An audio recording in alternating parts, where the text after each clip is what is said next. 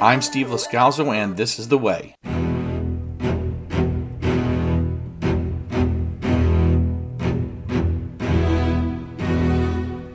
Welcome to This is the Way podcast's coverage of the Ahsoka series. This is the season 1, episode 1 recap and discussion. If this is your first time joining me for a podcast, thank you very much. I started with the debut of Disney Plus covering The Mandalorian several years ago. Before moving forward, you should understand something about these recaps. Yes, it's a podcast about what happens in the episode. But I'm not going to hold myself to only discussing the events of this show. If you haven't watched the Clone Wars or Rebels series, there's a chance you're going to hear about events that take place in those shows as well. If you consider that spoiler, well, this is your warning. It's possible, however, hearing about all that stuff is why you're here. Maybe you're looking for some deeper explanations for what you just watched in Ahsoka and don't quite understand. Well, that's the kind of context I'm hoping to provide you with this podcast.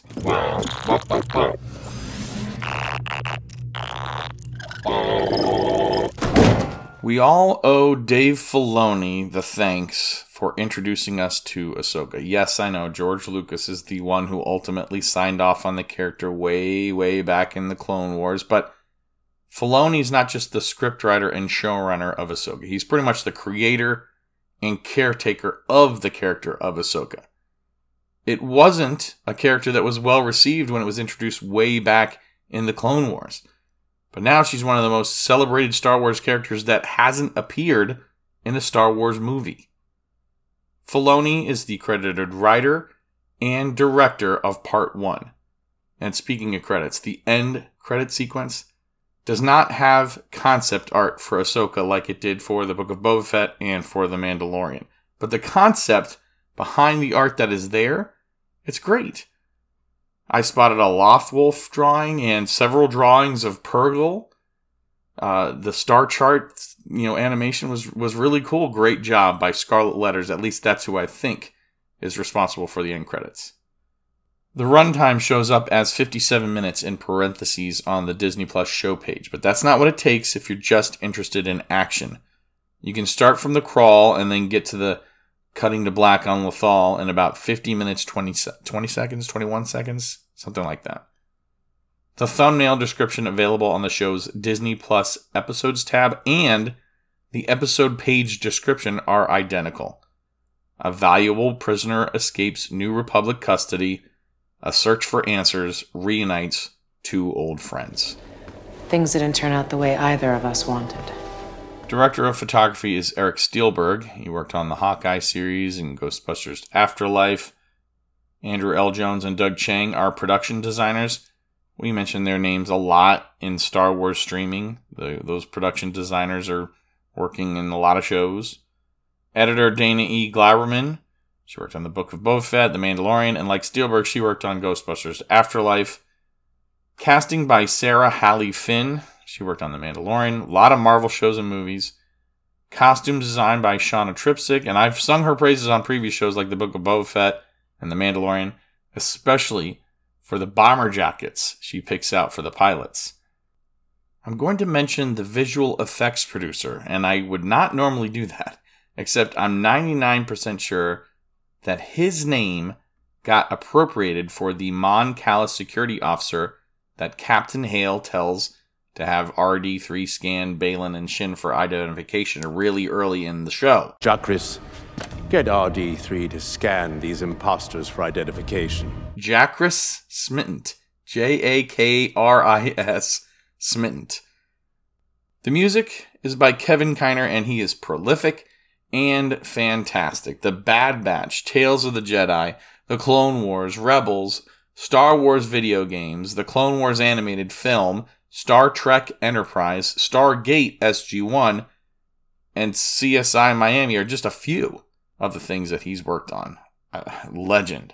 In fact, he teams up with Ludwig Göransson and then his daughter Dina and or Deanna, and he also teams up with Noah Gorlick to produce Igya Ka, which is the song that Sabine is rocking out to while driving out to the communications tower on Lothal.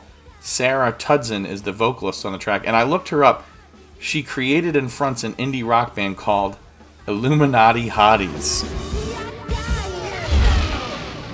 The stunt coordinator is J.J. Dashnaw. He's been involved in The Mandalorian in the past and the Book of Boba Fett, but also listed is Matt Leonard, and then a co stunt coordinator, Natalie Padilla, and an assistant stunt coordinator, too, Brandon Cornell. You may remember that Dashnaw got to play Marshall Vanth's deputy, the one that gets shot by Cad Bane in the first season or the only season of the Book of Boba Fett. Fight coordinator is Ming Q. She worked previously on Rise of Skywalker. And additional voices are credited as Terry Douglas, Robin Atkin Downes, Michael Ralph, a name I am very familiar with, Sam Witwer, another name that I'm familiar with from doing the podcast, Matthew Wood, and Shelby Young. One more name I noticed, Dawn Dinninger as a puppeteer, one of many, but she works primarily as a fabricator. She must have also got a thing for Rodians because she's played a few of them for Favreau and Filoni in Star Wars TV. All right, now we've reached the cast section. What's your name, son? Ahsoka Tano is played in live action by Rosario Dawson. Ashley Eckstein voiced the character for years in the Clone Wars and Rebels. I was beginning to believe I knew who you were behind that mask. But Dawson has done well in The Mandalorian and The Book of Boba Fett, and does well in Part 1. I don't think I'm going to mention Eckstein in every single episode's cast section, but I do think the first time we talk about him, I think it's important to, you know, recognize where the character got its start. The stunt double for Rosario Dawson is Michelle Lee. Sabine Wren is Natasha Liu Bordizzo. Tiya Sircar voiced Sabine in Rebels. Stunt double was Chow Nomova. Mary Elizabeth Winstead is General Hera Syndulla.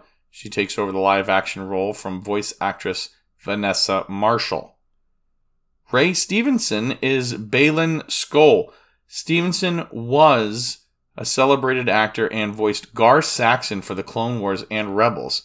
This was supposed to be his live action Star Wars debut, and it is, but he passed away suddenly earlier this year in May. Ivanna Sakhno is Shin Hati, new character for the show, evidenced by Huyang and Ahsoka's conversation about lightsabers. The construction and overall design are executed exactly the way I taught younglings to build a lightsaber at the temple. So definitely Jedi trained. Yes. However, this one I do not recognize. Her stunt double is Alicia Vela Bailey.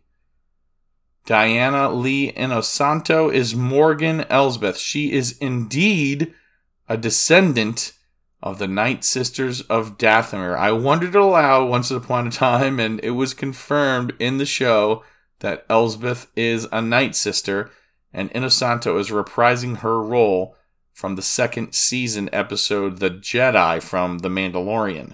Greetings, Sabine Wren. David Tennant provides the voice for Huyang, this is a long tenured character that he's reprising his voice acting work for from the Clone Wars. This is the lightsaber droid for the Jedi Temple, meaning Huyang has seen the lightsaber construction of every Jedi Padawan for centuries, and because uh, he's a droid, he remembers them all. Many years I have been on this ship, teaching many a Jedi before you, and I will continue teaching many a Jedi after you. Call me what you want, but inside my memory banks, I contain a record of every lightsaber ever made and the Jedi who fashioned them. Which will you choose? A simple grip? The curved approach? One inlaid with the bone of the Carthusian whale, Bastilian ore, or black ankh? Well? Eman Esfandi is seen in a hologram as Ezra Bridger. The name is tossed around a lot in the episode, and he now apparently has the rank of commander. And Taylor Gray is the one who voiced him in Rebels. Christopher Bartlett is back, frequent portrayer of droids, even C3PO. He's worked on all the live action Star Wars television so far, and he does some performance uh, capture. Paul Darnell is listed as the performance actor for Marek or Marak. Now, did we see Marak yet? Yes, I think we saw him briefly in the episode, but not really in action.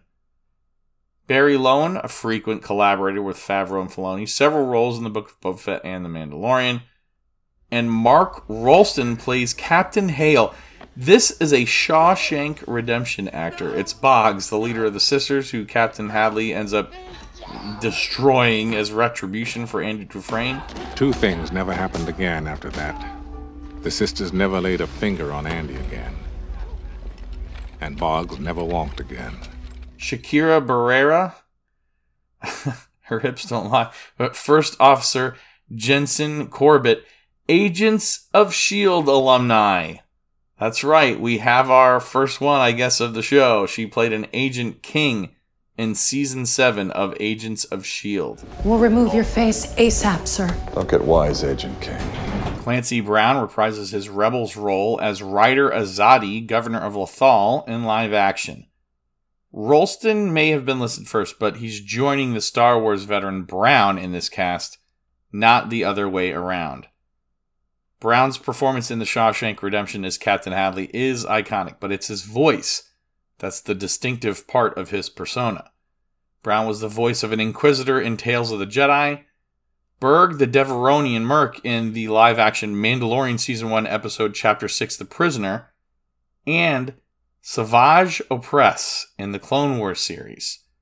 In addition to that Star Wars work I already mentioned, he's voiced unnamed characters for Rebels, Clone Wars, such as a slave master, rebel pilot, factory worker, a stormtrooper commander, imperial officer, a stormtrooper, a Mandalorian super commando, a bounty hunter, and a knight brother. 22 episodes of Star Wars television for the man, so bravo. You're that smart banker would kill his wife, aren't you?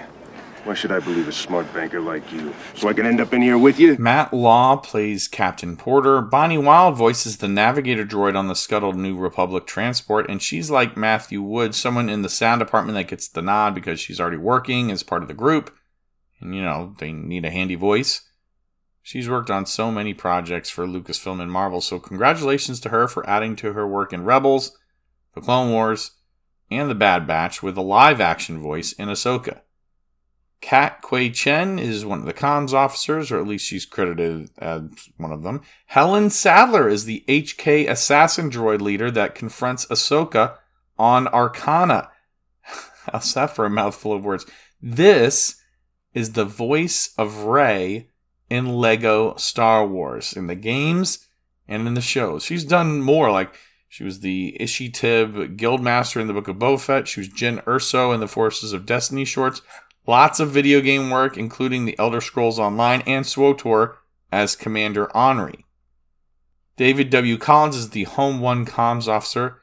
He's got tons of video game voice acting to his credit. Also works in the sound department and music departments for Lucasfilm. He was the one that was calling in Ahsoka while she was on the ship. Vinnie Thomas plays Senator Jai Kell. It's a character that we've seen before in Rebels but Thomas takes over for Dante Basco, who voiced it in the animated show. Michelle Weaver is credited as Lieutenant Callahan, and there's just so many names. So, all right, let's let's get through that and let's get on to the show. He can go about his business. You can go about your business. Move along. Move along. Move along. Things start off with a drum beat, the Lucasfilm slate and Star Wars helmet sequence, and a crawl I feel like I heard about this and then simply forgot about it. I was very pleased to see it though. It was non traditional. It scrolled from bottom to top without heading to that point out in space. My wife watched the first episode with me, and before it started, or as it was starting, she had questions like, When's this supposed to be happening? And what's going on while this show is taking place? The Crawl does an amazing job for the viewers of setting this scene. Since it's there, I'll read it. The evil galactic empire has fallen, and a new republic has risen to take its place. However, sinister agents are already at work to undermine the fragile peace. A plot is underway to find the lost Imperial Grand Admiral Thrawn and bring him out of exile. Once presumed dead, rumors are spreading of Thrawn's return, which would galvanize the Imperial remnants and start another war.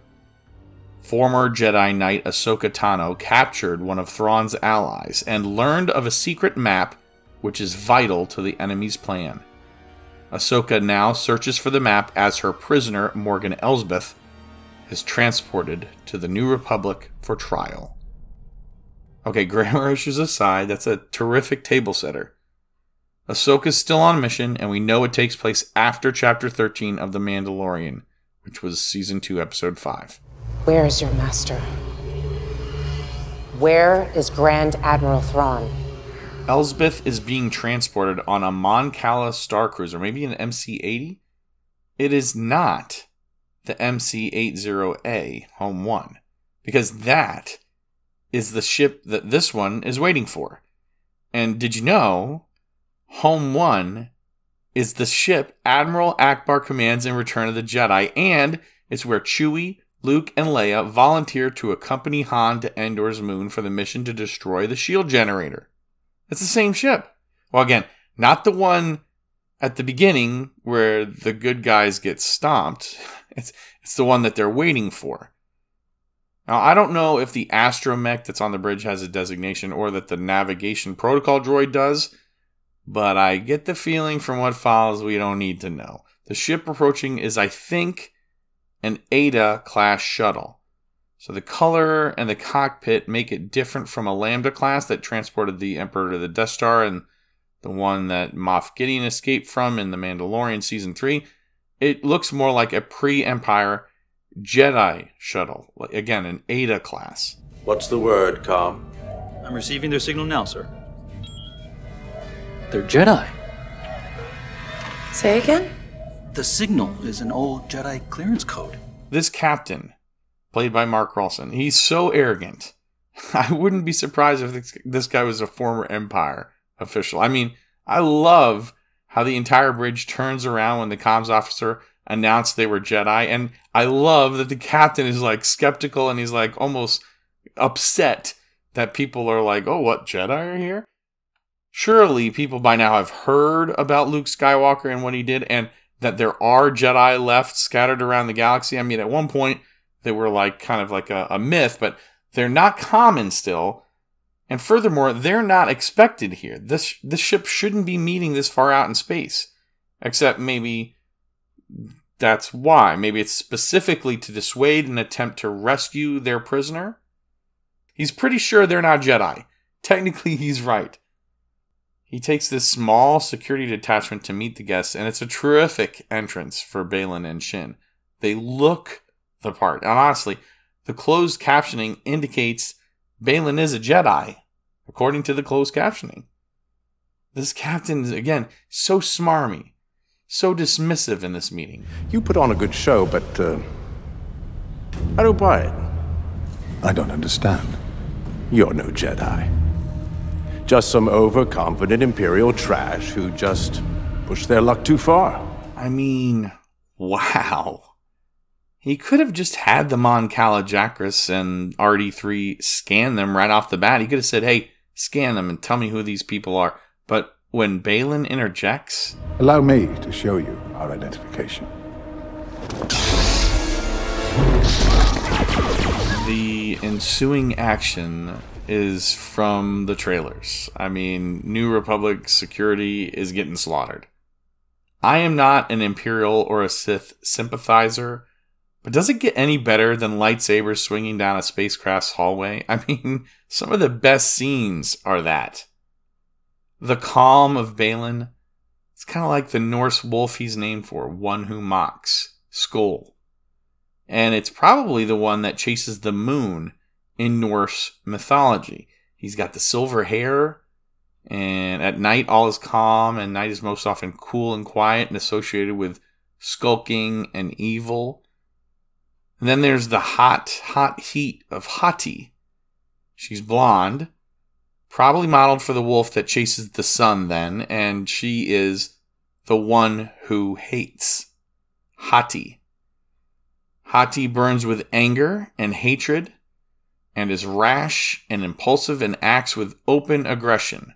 like out in the sunlight. You're right about one thing, Captain. We are no Jedi.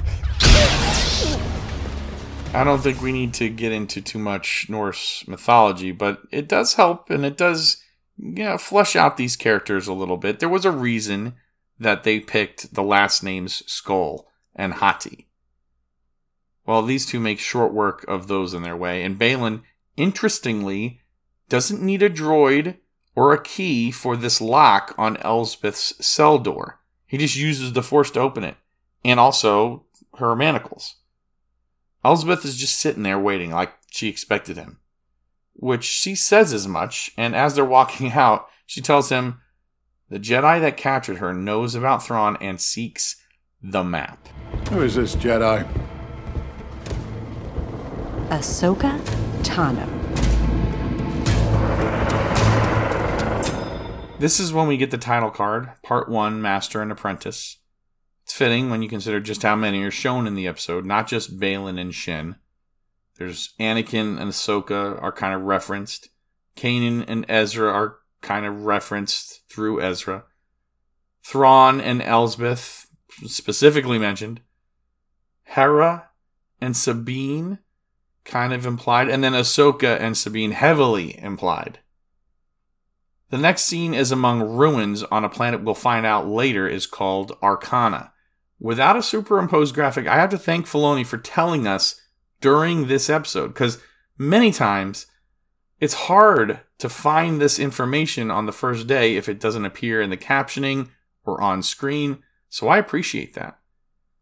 Ahsoka is going to go Indiana Jones in the ruins, and you know maybe she senses this chamber or she just comes upon it as we saw in the trailer, she makes a really cool entrance into it.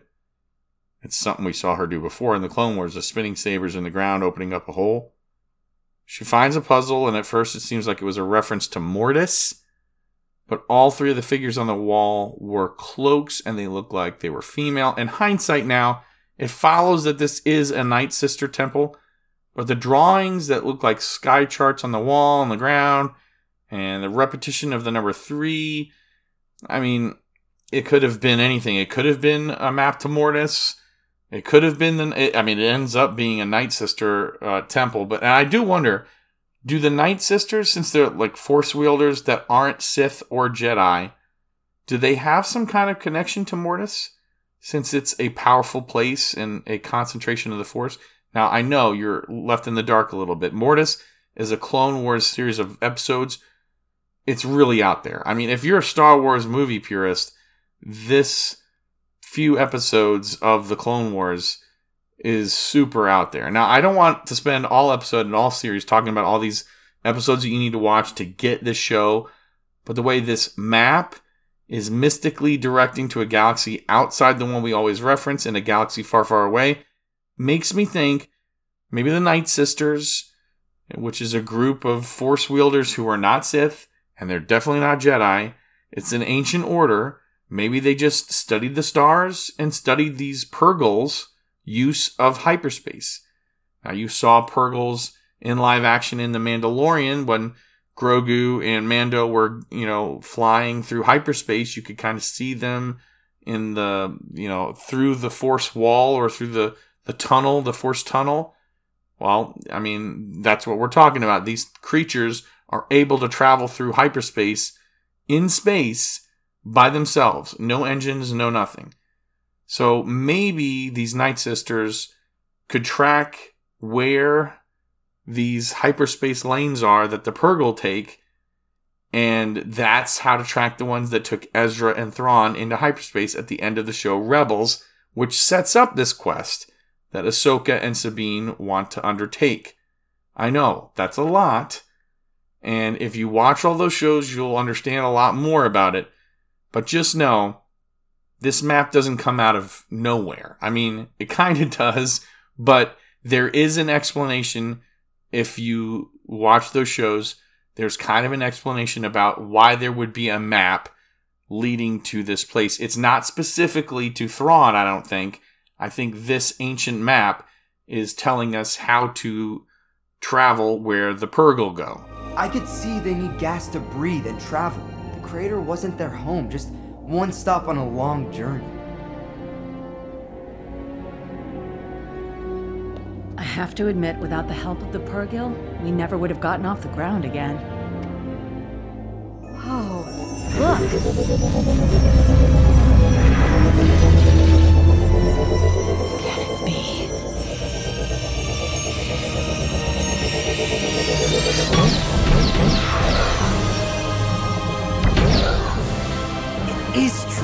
They can travel through hyperspace. we better get moving too. Back to the fleet? How about we follow the Purrgil?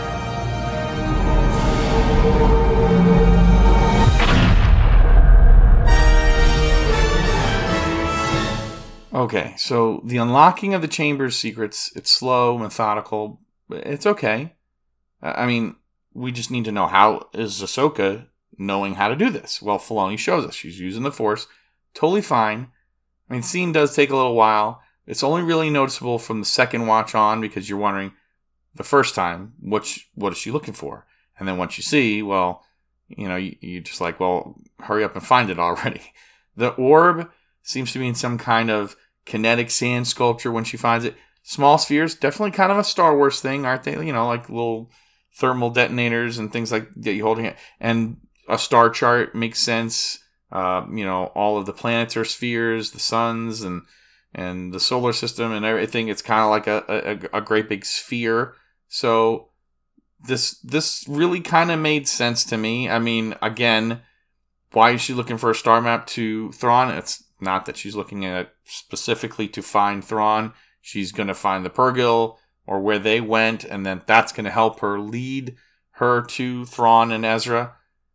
And I really liked how we're introduced to her in the show. I mean, the opening was great.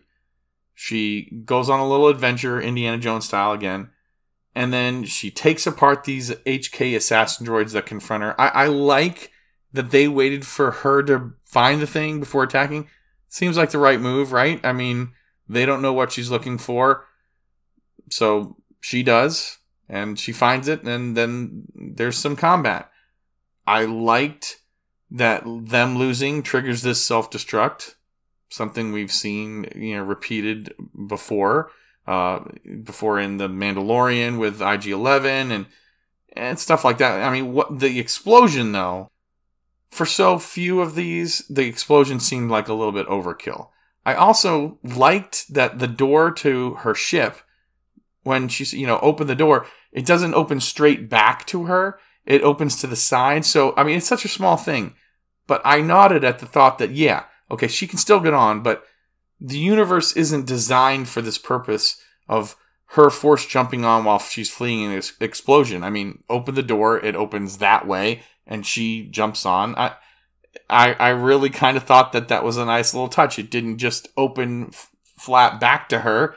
She had to get on on the side. And then I really enjoyed the conversation that she ends up having with Huyang. I am just following standard Jedi mission protocol. Huyang, the Order doesn't exist anymore. Nonetheless, I have my programming.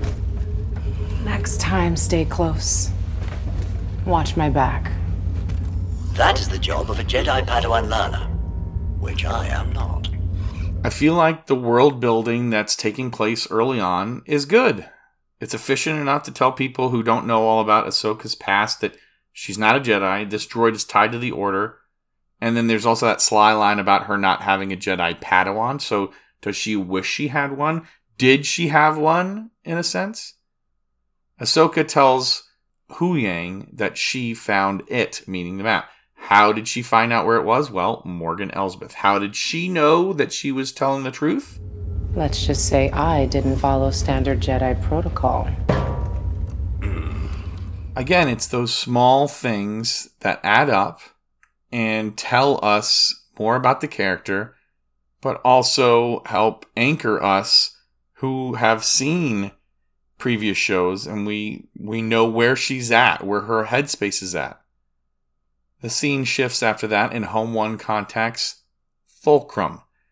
It's a huge reference for Rebels fans, especially. Ahsoka Tano is revealed in that show to be the first mysterious Fulcrum handing out missions to Hera's crew of the Ghost, Spectres as they were called. So the New Republic is still using that code name. It was used by Cassian Andor for a short time, and also Agent Kallus. Now, if he shows up in this show in live action, he didn't in season or in the first episode, Rebels fans might their heads might actually explode. I mean, if we get Agent Kallus, that would be huge. We weren't supposed to meet. That way, if captured, we couldn't reveal the other rebels to the Empire. That was the protocol. The protocol has changed. Fulcrum. Ahsoka. My name is Ahsoka Tano. Why did you come here? Because of you and your apprentice, many in this system and beyond have heard your message. You gave them hope in their darkest times. We didn't want that hope to die. I am Fulcrum. yeah, right. You want us to believe that? By the light of Lothal's moons.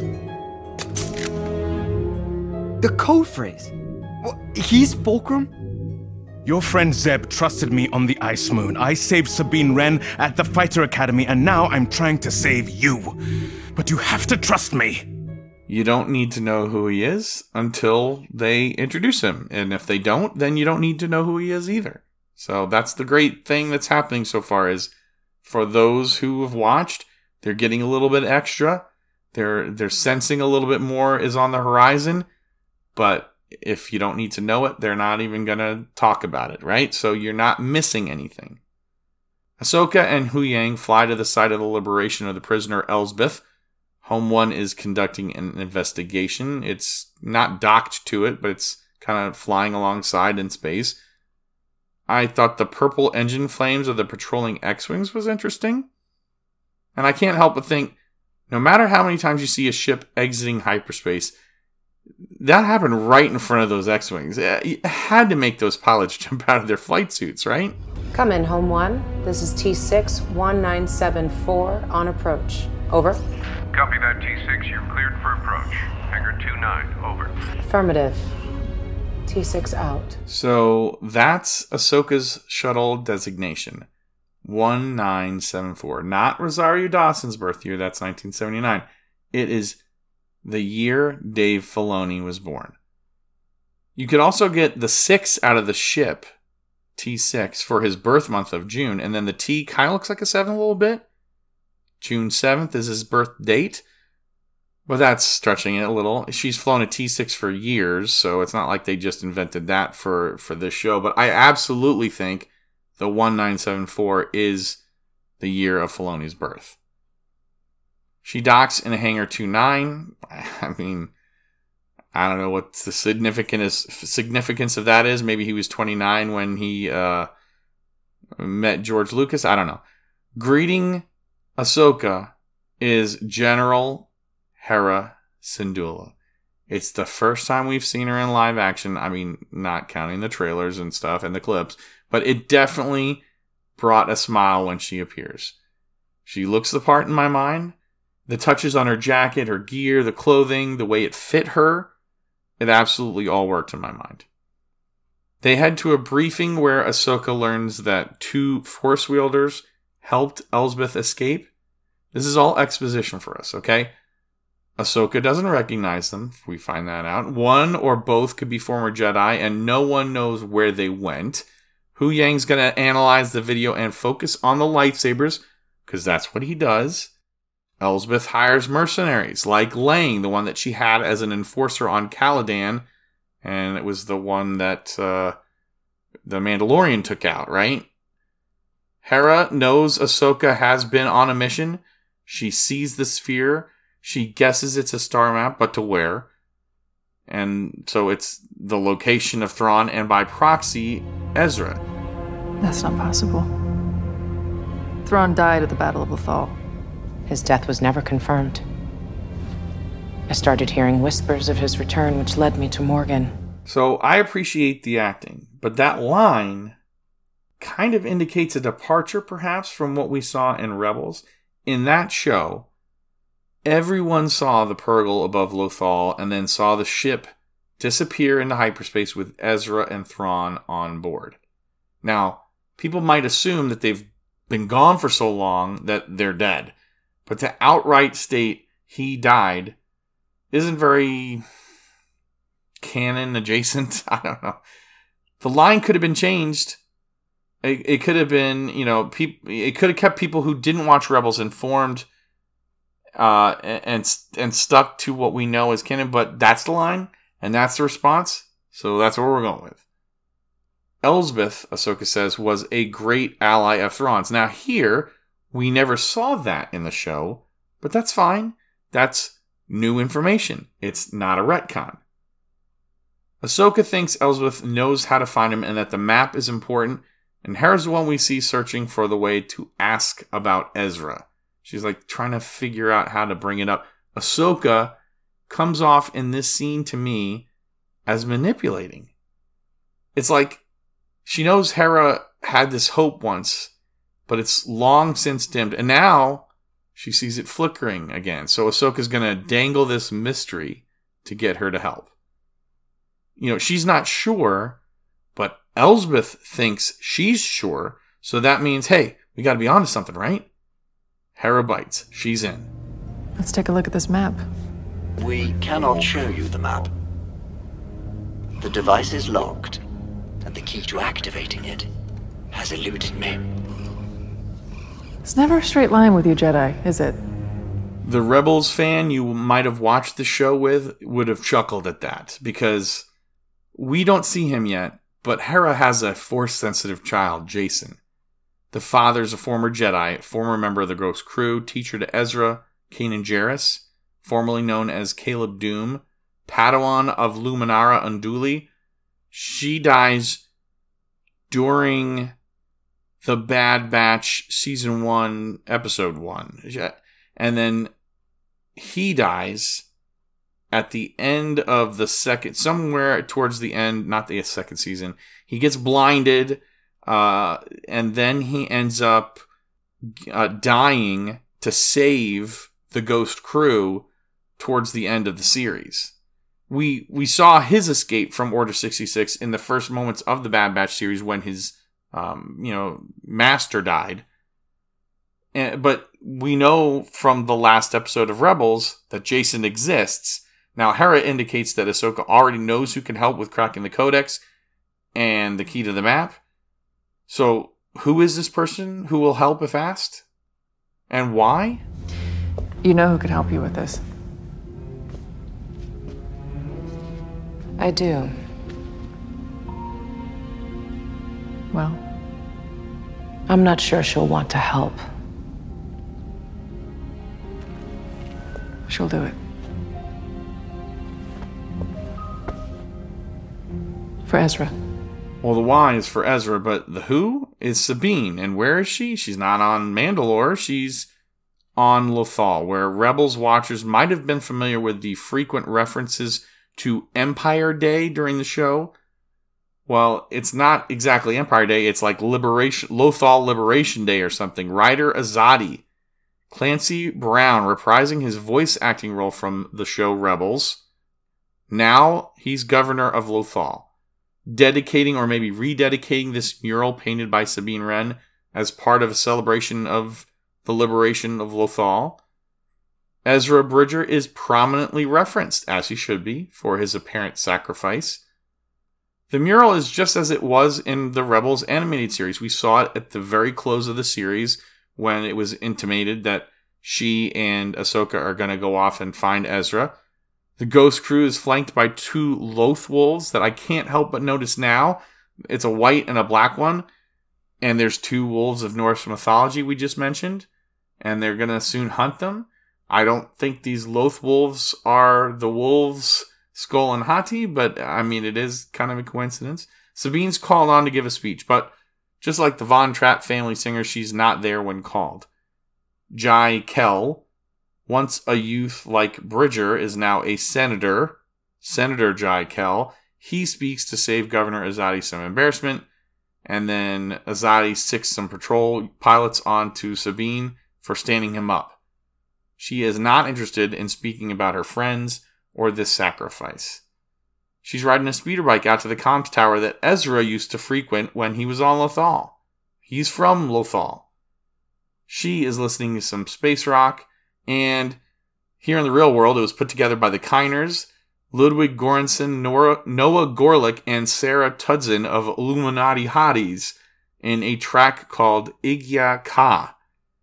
it's character building for those who don't know about her. And I mean, I think we may have heard that she's an artist, but you know, we're we're gonna find a, a lot more out about her just through these scenes. And Rebels watchers know her as this stubborn Mandalorian teenager who loves art.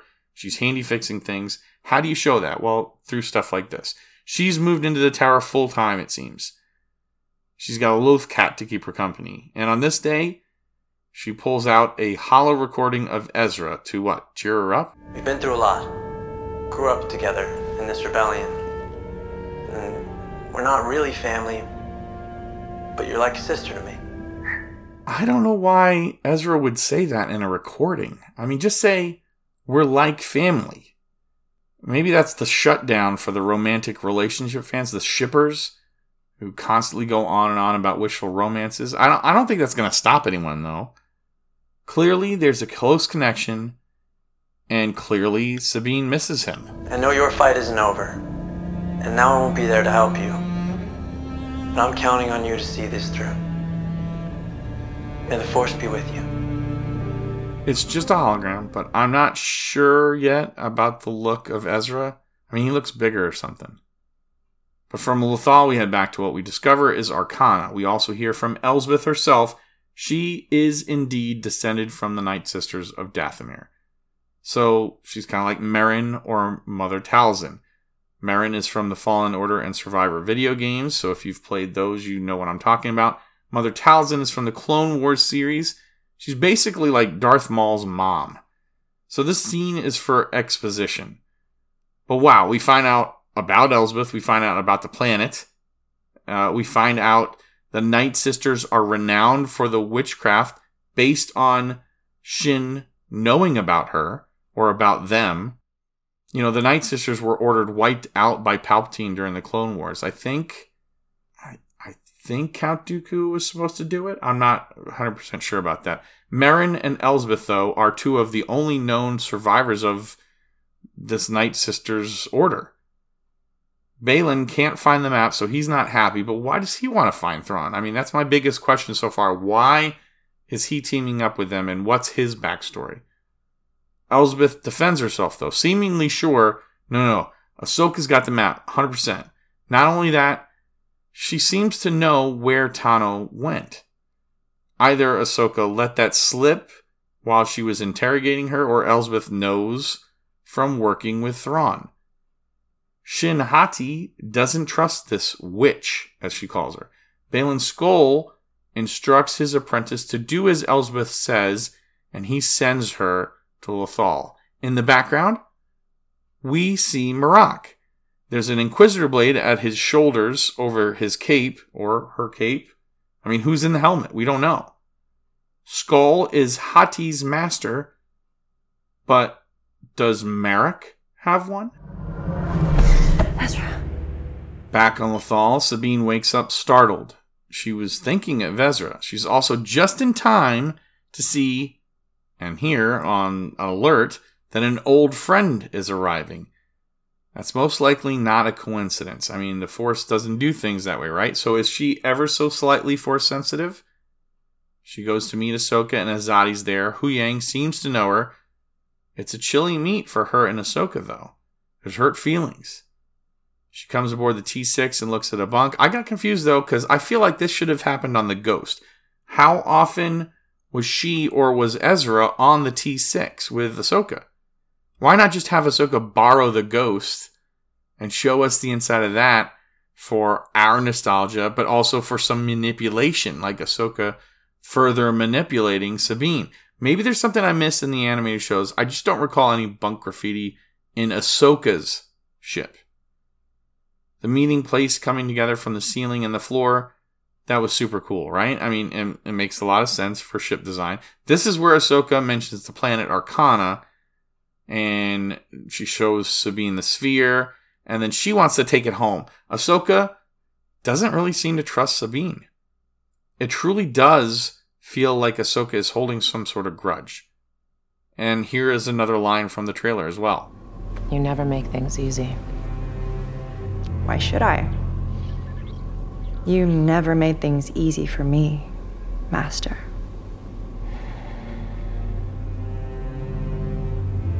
There is nothing easy about being a Jedi.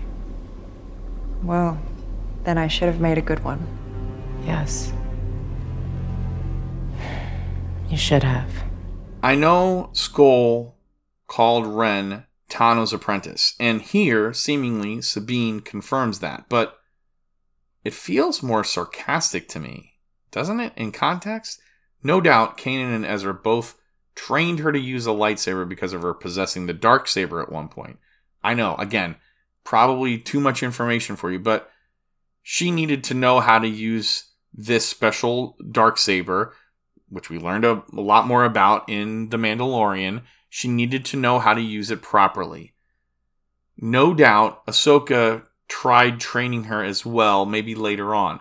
Here's an example of perhaps she's older, right? And Jedi trained their the kids when they were very young. So any latent force sensitivity, if even if it was small, it would be kind of ineffectual at a later age without that training.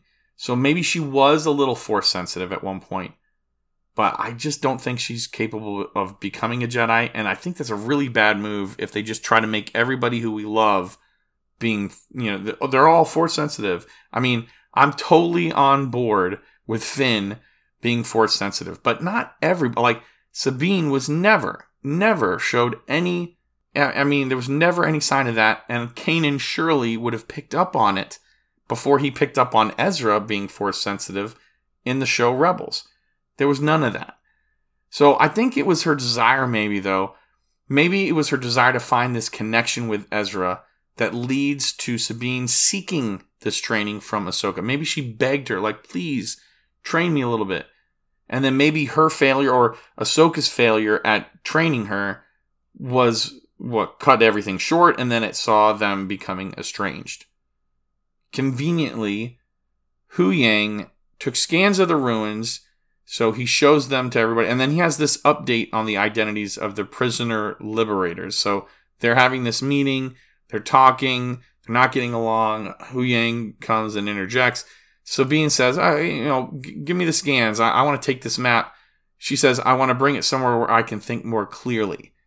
Now, she says that in front of Hu Huyang, which is good, because later he clarifies that to Ahsoka what Sabine said that she think, can think more clearly. But Ahsoka doesn't want the map to leave the ship. She says, I'm trying to prevent war. Okay? Maybe she's had some force visions or something. Everything tells me, though, she knows Sabine will take it, right? But then she leaves the room anyway to talk to Huyang. It's all very fascinating, Huyang. But do you have any names? Patience. This is where it gets interesting. The updates that one of the lightsabers does ring a bell for him. He names Baylan Skoll. The identity of Shin, though, remains a mystery. They're both pretty sure the other one is his apprentice, right? Then Ahsoka leaves Huyang to seemingly tell Sabine what she just found out. She comes out of the room and she's like, Oh, so Sabine, you might want to hear this why leave the room to talk to Hu Huyang in the first place then? I mean, the plot needs Sabine to take the sphere and leave, right? I mean, that's that's really the the answer. I mean, she knows she's going to leave with it, but she does it anyways. So Sabine takes the sphere, she goes back to her place. Someone is watching. Shin is on the planet. She's got a probe droid, an echo of a scene where Darth Maul on Tatooine spies on Qui Gon Jinn and Padme. I love the little echoes like that. Sabine is tinkering in her comm tower abode, and then Ahsoka, oh, she she's got this unruly teenager. She calls her bestie, Hera. I mean, she's basically looking for parental advice. She doesn't know how to get what she wants from Sabine, and she wants her to grow up and change. I mean, more manipulation, really. She's just like, tell me how I can get what I want from my teenager. There's about five minutes of Sabine figuring out this puzzle, and Hera and Ahsoka are talking. Five minutes uh, of real time in the episode, but it's all imp- important for character building. I mean, you can't, you can't. It's it's not the best writing, or the most interesting puzzle solving, but you have to have this. Otherwise, we're going to say, you know, uh, people are going to wonder what's going on.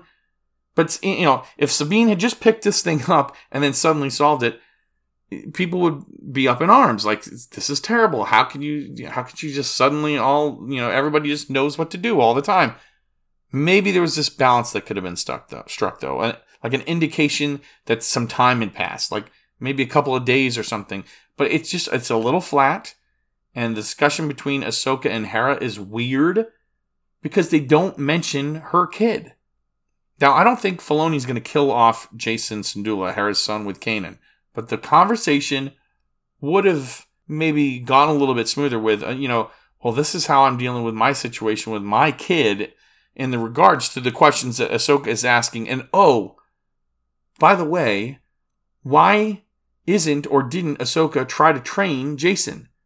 Her dad, his dad, was a Jedi, or a, you know, a, at least had trained as, as a Jedi, and and had had to leave the Order because of Order sixty six. I mean, if it's because Hera doesn't want it, just say so. No, don't leave us hanging.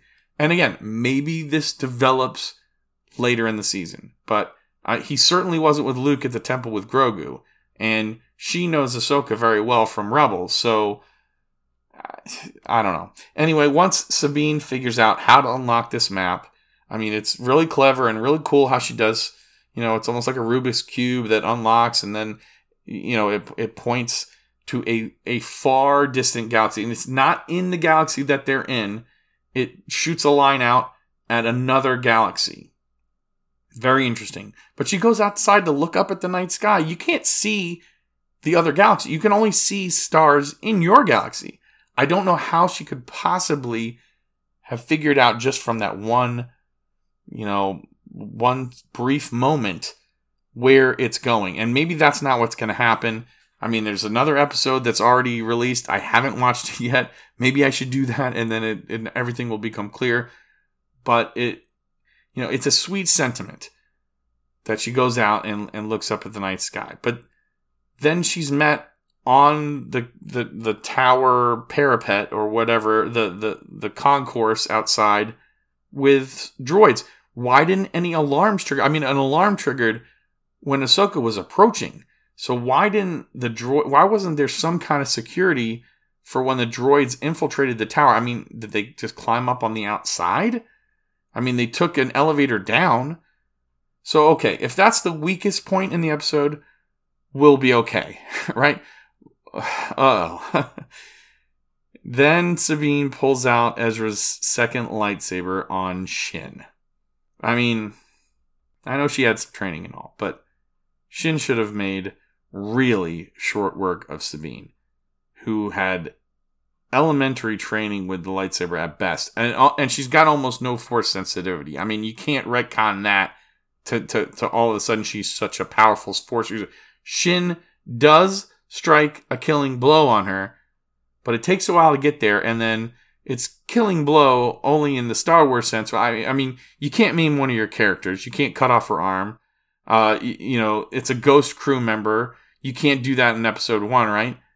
But she gets the Qui Gon Jinn, Reva Sevander, third sister, Grand Inquisitor special a lightsaber through the chest. I mean, we all know that's not fatal, right? I mean, you can get cut in half, stabbed through the chest, it doesn't matter. That's where we leave episode one. Is she? I guess she passes out on the ground with a lightsaber wound in her chest.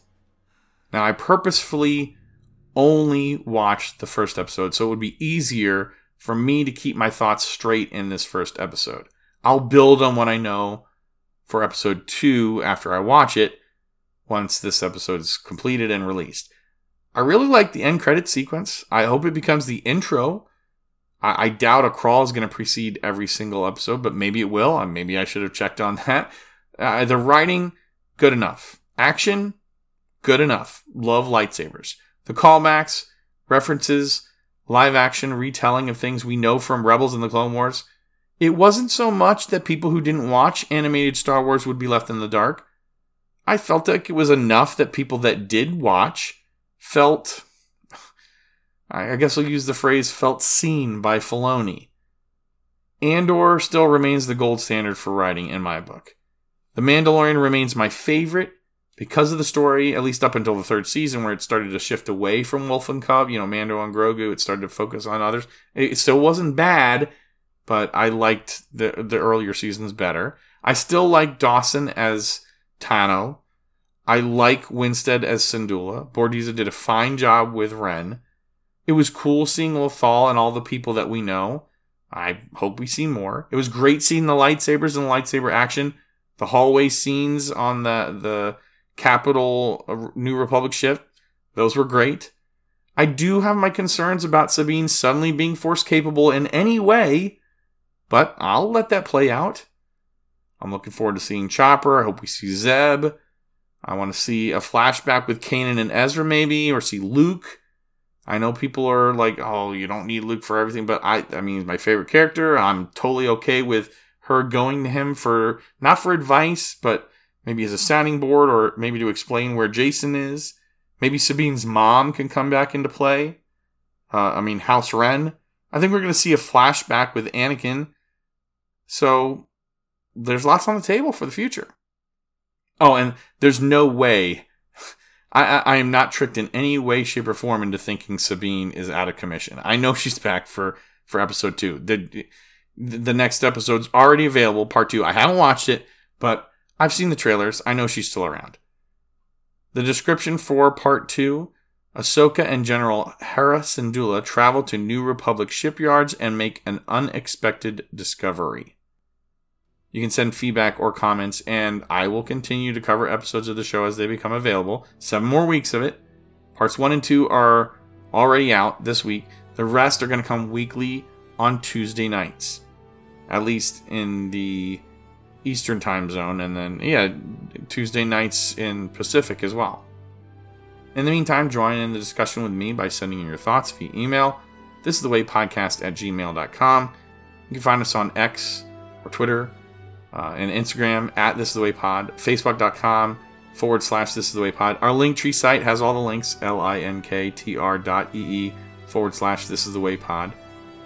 And that's our first episode recap for the first season, season one, episode one of Ahsoka. I'm going to get to work right away on our thoughts about season one, episode two. So please subscribe to this podcast so you don't miss a show. I'm your host, Steve Lascauso, and this is The Way. May the Force be with you, always.